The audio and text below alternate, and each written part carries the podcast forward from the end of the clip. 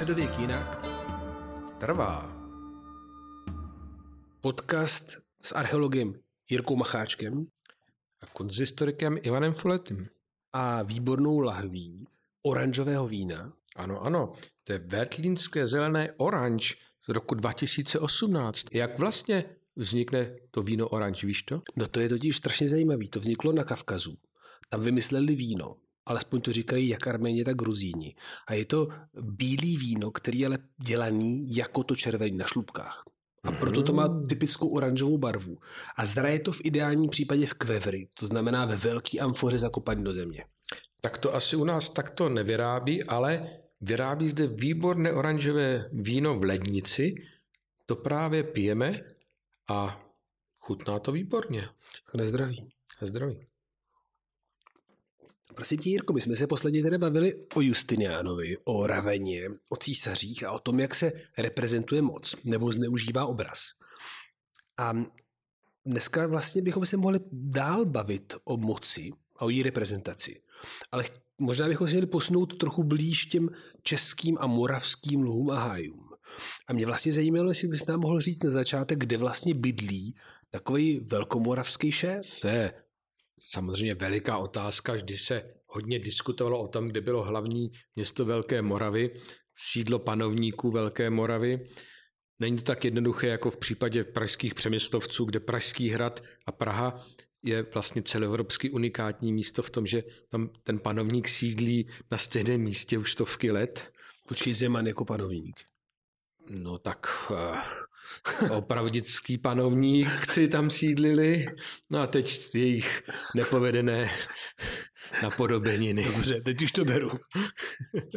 Každopádně zpátky k nám na Moravu, tam, kde začíná ta civilizace opravdu v devátém století. No tak um, ta otázka nebyla nikdy dořešena, protože asi ani vyřešit nejde, protože Velká Morava stejně jako třeba Franská říše v 9. století neměla jedno hlavní město, že? Ta centra vlastně existovala vedle sebe a ten panovník se svým dvorem zřejmě cestoval v těmto sídlům ve Franské říši, to znamená na území dnešního Německa a Francie, se říkalo falce v té době a mm, my vlastně taky přemýšlíme, kde taková falc sídlo velkomoravského panovníka 9. století mohlo být. Samozřejmě předpokládáme, že jsou to ta největší centra Velké Moravy, jako Mikulčice, Mikulčice či Staré město Uherského hradiště, no ale taky jedno z možných potenciálních míst je Pohanskou Břeclavi. Počkej, fakt. Jako to protože, jenom aby všichni věděli, tak Jirka na Pohansku kope od té doby, co ještě pomalu uměl chodit. Takže tady to je trošku malá domů. No tak já samozřejmě tam kopu již od svých studentských let, ale nejsem první. Samozřejmě jsem měl generace předchůdců, počínaje profesorem Kalouskem, přes profesora Dostála, ty tam odvedli ohromný kus práce.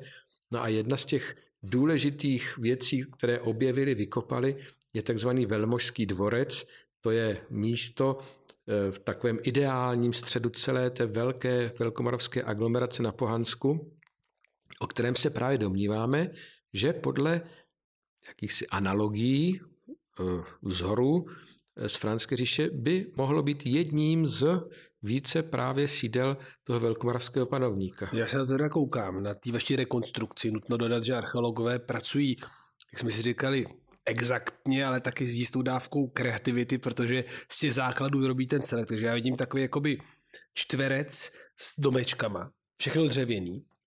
A jedna budova, která mě zaujala, která je vlastně na severo, řekněme, západní části toho dvorce a která je dvoupatrová nebo jako dvou, dvoulodní, nebo já nevím, jak to přesně definovat. A to by teda byl co? To mělo být to sídlo toho velmože, toho panovníka, nebo to mělo být spíš nějaký kostel nebo nějaká sakrální stavba? No tak to, na co koukáš, je opravdu rekonstrukce kresebná, kterou vytvořili archeologové právě v těch 70. letech, kdy se snažili interpretovat, vysvětlit to, co vlastně vykopali na Pohansku a vykopali tam strukturu, která opravdu byla vymezena mohutnou palisádou dřevěnou, ale opravdu tak mohutnou, jak vyplývá ze vykopaných základů, které zůstaly. A to znamená kolik? No, ona byly, ten základový žlab byl široký 60 cm a, a hluboký okolo taky 70-80 cm a v tom byly zasazeny mohutné dubové kůly, které vlastně vytváří palisádu, jakýsi neprostupný vysoký plot. Prostě hradbu. No, v podstatě hradbu. dřevěnou hradbu, ano, dřevěnou ohradu, ale velmi mohutnou. No a uvnitř této, to, této čtvercové mohutné ohrady, abych tak řekl, o rozměrech 100 x 100 metrů, což hmm. to nebyl žádný prcek, to opravdu byla uh, jako velká uh, jednotka, tak tam byly různé elementy, různé prvky. Například zde byl v rohu kostel, jehož pozůstatky zde byly proskoumány a to byla na svou dobu mimořádně významná stavba, protože uvnitř byla zdobena tedy výmalbou, ne freskou, která se dělá do mokré omítky, ale malbou takzvaně aseko. Aseko na suché omítce, přesně tak. Což svědčí o eh, tedy jakémsi již eh, pokročilém eh, způsobu výstavby těchto kostelů. No ale a to znamená palisáda, teda hradba ze dřeva a uvnitř minimální kostel z kamene. Jednoznačně celokamenná stavba a pak taky obytné stavby, které byly polokamenné, polodřevěné. Zachovaly se z nich kamenné podezdívky, na kterých byly nastavěny dřevěné nástavby a o nich si právě myslíme, že to mohly být ty obytné stavby, ta rezidence, ve které mohl sídlit buď to sám velkomoravský panovník a někdo, nebo někdo z jeho rodiny, nebo nějaký jiný významný člověk té velkomoravské společnosti. Ty jsi, Jirko, říkal, že vlastně jako by se tohle dá pochopit i s analogií k tomu, řekněme, říšskému prostoru. Já teda nechci urazit Velkou Moravu, jo, ale ze vší úctou jako Karlovská říše versus Velká Morava, přece jenom ta, ta, ta velká říše je jako významně bohatší, důležitější, světáčtější. A jak teda taková analogie funguje? Ty se prostě jakoby snažíš v té velké říši najít modely, které jsou imitované na té Moravě, nebo jak to no funguje? Tak eh, opravdu takto, jakýmsi způsobem fungovalo, eh, my tomu procesu říkáme imitáciu impérií, napodobování říše. Eh, ono to funguje i dnes. Máme jakési civilizační centrum, které vyzařuje kulturní impulzy do svého okolí. A co to prosím tě dneska je? No tak to je velká otázka, ale nad tím se můžeme zamýšlet, ale to bych možná nechal dnes stranou a přemýšlel o tom, jak to fungovalo v raném středověku, kdy eh, bez pochyby jakýmsi dědicem eh, toho antického, eh, té antické tradice a toho antického způsobu života byla speciálně v 9. století karolínská franská říše, kde v té době, řekl bych, vrcholí ten eh, proces, který můžeme nazývat karolínskou renesancí, to znamená jakýsi návrat k těm kořenům nebo revitalizace eh, toho antického dědictví. A tam právě v té době vznikají tato sídla eh, franských králů a císařů, které nazýváme palácia. Což je jako samozřejmě dobrý. Já teda ještě jenom, mě samozřejmě to baví, jak to říkáš, tu renesancí, protože já jsem teďka velký zastánce toho, že Karlovci žádnou renesanci nedělají, ale že se naopak snaží imitovat tu jedinou říši, která v té době existuje. A to je Konstantinopol, Byzanc. A berou si pro tu předlohu v nejbyzančtějším místě na světě, na tom jejich světě západním, a to je Ravena, o který jsme se bavili posledně. A konkrétně ten kostel San Vitale. Mimochodem palácová kaple v Cáchách, to znamená nejdůležitější místo, kde sídlí franský panovník, je kopie San Vitale. Ale co je zajímavější, a tím se dostáváme k tomu paláciu, je, že Karel Veliký dává rozebrat Teodorichův palác v Ráně, palác krále Teodoricha a používá sloupy, hlavice, bronz této stavby na tom svém paláci. Takže ta imitace, o které mluvíš, se neodehrává jenom mezi Velkou Moravou a Karlovskou říší, ale tak samotná Karlovská říše zase imituje právě um, paláce císařů z pozdní antiky a jako byzantského světa. Vidíš, no to je právě ono. To je strašně zajímavá věc. Uh, my pracovně říkáme eh, této struktuře eh, velmožský dvorec, kterou jsme vykopali na Pohansku, ale taky já to nazývám paláciem. Palácium, co to vlastně je? To je latinský termín, který přešel do češtiny v podobě slova palác, to znamená sídlo vládce, sídlo vladaře.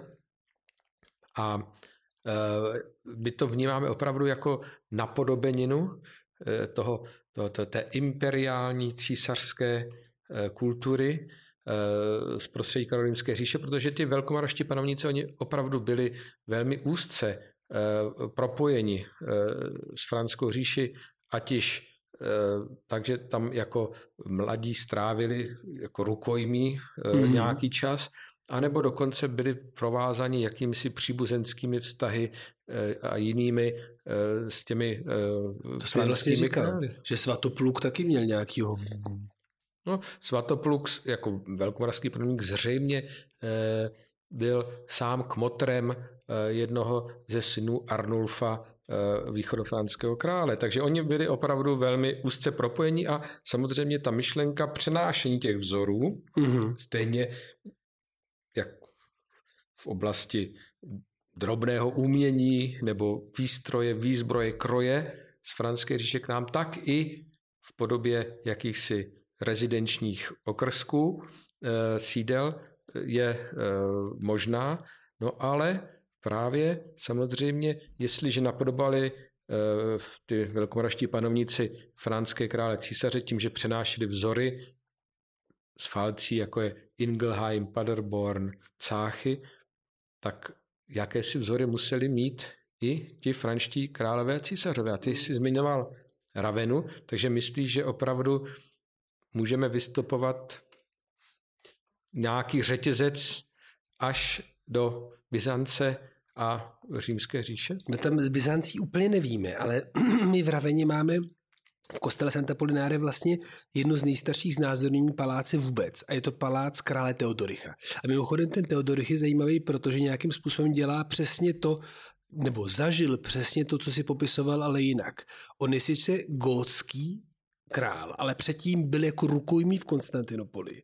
A tam se naučil chovat jako konstantinopolské kníže nebo princ. A tím pádem je velmi pravděpodobné, že on v Raveně budoval něco, co je podobné Konstantinopoli. To znamená, ten mechanismus, který ty popisuješ pro 9. století, vlastně už žije kolem roku 500. A to je jedna zajímavá věc. No a ta druhá je, že to zobrazení toho Teodorchova paláce z Raveny je prototyp vizuální, ale nejenom, Protože, jak jsme si říkali před chviličkou, tak vlastně Karel Veliký tenhle ten palác dal rozebrat a převezlo těch cách. Takže ta traslácio, ten přenos té císařské tradice není jenom intelektuální, ale doslova materiální. No a pak je tady jedna věc, která je fantastická, to je, že um, ono se říká, že Teodorych vlastně, když dělal ten svůj palác, tak myslel na Konstantinopol. A jeden z důkazů je, že první dochovaná krásná mešita v Damašku, umajacká mešita, kterou dělají ty první chalífové, má úplně to samé průčelí. A to znamená, že by jak barbar Teodorich, tak chalífové vlastně se snažili reprodukovat ten konstantinopolský palác jako model té nejluxusnější stavby, kterou si můžeme představit. Na druhou stranu eh, ty kořeny sahají mnohem hloubš, protože zamyslíme-li se nad etymologií to slova palácium, palác, tak se dostaneme na palatin, což je co? No to je Řím, jasně. To je úplně začátek té římské říše.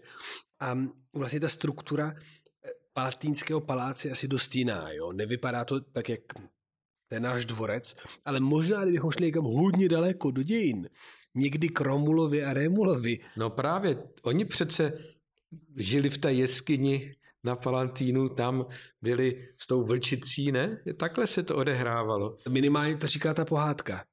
Ta pohádka z 8. století, která vlastně z toho paláce dělá takový jakoby embryonální celek, který se potom rozvíjí. Ale to, co mi se vlastně strašně líbí, je uvědomit si, jak eh, jedno centrum pomáhá vytvořit to další a pak se to posouvá dál a dál. A myslíš, že opravdu můžeme propojit nakonec vrcholek Palatin v Římě s dřevěnou s věřeným velmožským dvorcem na Pohansku? Myslíš, že to je možné? Já mám pocit, že jo, protože ten dvorec, jak se na něj díváme, tak vlastně respektuje ty kánony toho římského vlastně palátia, respektive toho karlovského a on zase meduje ten Řím a ukazuje nám to vlastně, jak neuvěřitelně propojená Evropa byla.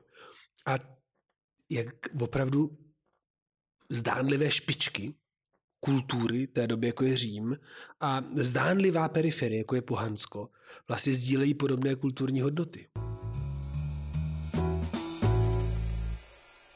Jednoznačně to jsou ty, ty vzorce toho chování, které jsou nastaveny a které definují vlastně římsk, eh, římskou, antickou, euroantickou a vlastně naši eh, civilizaci a kulturu, že? Je, je to tak. A mě tedy ještě fascinuje jedna věc na tom Pohansku. A to je vlastně ta myšlenka um, nějakým způsobem, řekl bych, ideálu toho, co ten vládce chce být. A mně se strašně líbí ta myšlenka toho vymalovaného kostela, což asi muselo být hrozně divný, ne? Jako Pohansko, rok 860, vymalovaný kostel, to muselo být úplně jako ufonská věc, která tam přistála pro tu lokální populaci. Ale pro ně bylo tak důležité, aby ten model byl, že to prostě udělal. Nebo vnímám to špatně? Ne, to byla jedna z obrovských revolucí, eh, které vlastně tahle eh, země zažila, když to tak řeknu, protože tyto stavby, tyto eh, staré velkomoravské kostely, to nebyly jenom první církevní křesťanské stavby na našem území, ale vlastně to byly první kamenné zděné stavby. Odhledneme-li od toho, že tady po velmi krátkou dobu za markomanských válek pobývaly římské legie, které třeba na Mošově vybudovaly nějaké své lázně tak dále, ale to bez jakési kontinuity, tak, tak tohle tímto opravdu začíná nová éra architektury, e, umění na našem území. A to jsou právě tyto církevní stavby na Velké Moravě. Ale mě to zajímá ještě jedna věc z jiného soudku, ale podobná. My jsme s kolegem Paladino, to je taková významná postava na ředěn umění, um, pracovali spolu na kijevské Rusy. A přišli jsme na tom, že všechny první kijevské chrámy jsou z kamene. A jsou to jediné kamenné stavby široko daleko. A tam to určitě dělali lidi z Konstantinopole. To nikdo neuměl postavit a dokonce eh, se zdá, že i průměr jakoby, kupole byl na centimetr stejný jako v Konstantinopoli v té době. Takže fakt jakoby přenost modelu a myšlenky, zase ta translácio. Ale ta naše myšlenka byla taková, že skrze ty kamenné stavby se vlastně snažili konvertovat, měnit tu pohanskou zemi v zemi křesťanskou. Myslíš si, že na té Velké Moravě to by mohlo být podobné, že ta kamenná rotunda nebo kamenný kostel tady dvoulodní by mohl být jako tím vizuálním znakem toho nového kulturního světa, i co se náboženství týče? Bez pochyby a hlavně si taky musíme uvědomit, že to bylo pevně spojeno s tou elitou té tehdejší společnosti. Oni byli nositelé té, té nové myšlenky, jednak to byli schopni zorganizovat, jednak to byli schopni v úzovkách zaplatit, tedy ekonomicky eh, to uvést do života. A oni v té době opravdu byli ti, kteří začali tu společnost transformovat, možná ne úplně mírumilovnými prostředky, abych tak řekl, no ale taky ta transformace někdy prostě se nepovedla a to jsou i možná důvody pro to, proč velkomoravská společnost vlastně skolabovala a proč eh, vlastně desáté století je takým stoletím temna do jisté míry na Moravě a, a vlastně přenáší se ten civilizační jaksi pokrok, eh, to světlo, bych tak řekl, do Prahy právě na ten Pražský hrad. Proč vlastně ten český panovník a dnešní prezident nesídlí na Pohansku, ale na Pražském hradě. No, to, to je krásný, hele. Takže to znamená, že kdybych to zhrnul, tak na Pohansku je místo, který asi bylo jedno ze sídel možná Svatopluka, takže šéfa Velký Moravy. A je to teda sídlo, který vlastně úplně jednoznačně intelektuálně odkazuje na Karlovskou říši, která zase odkazuje na tu římskou, ať už tu živou byzantskou nebo tu starou. A ukazuje to, jak strašně spojená je v Evropě napříč prostorem a časem myšlenka moci a říše.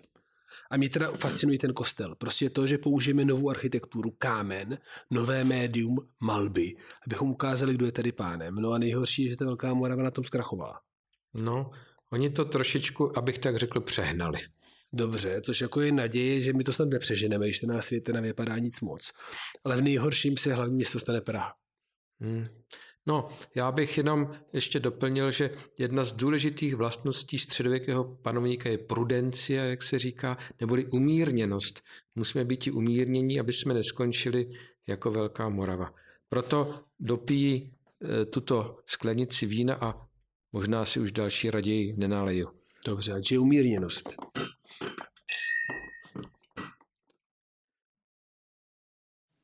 Vyrobilo Centrum raně středověkých studií při semináři dějin umění s finanční podporou aučního domu Zezula.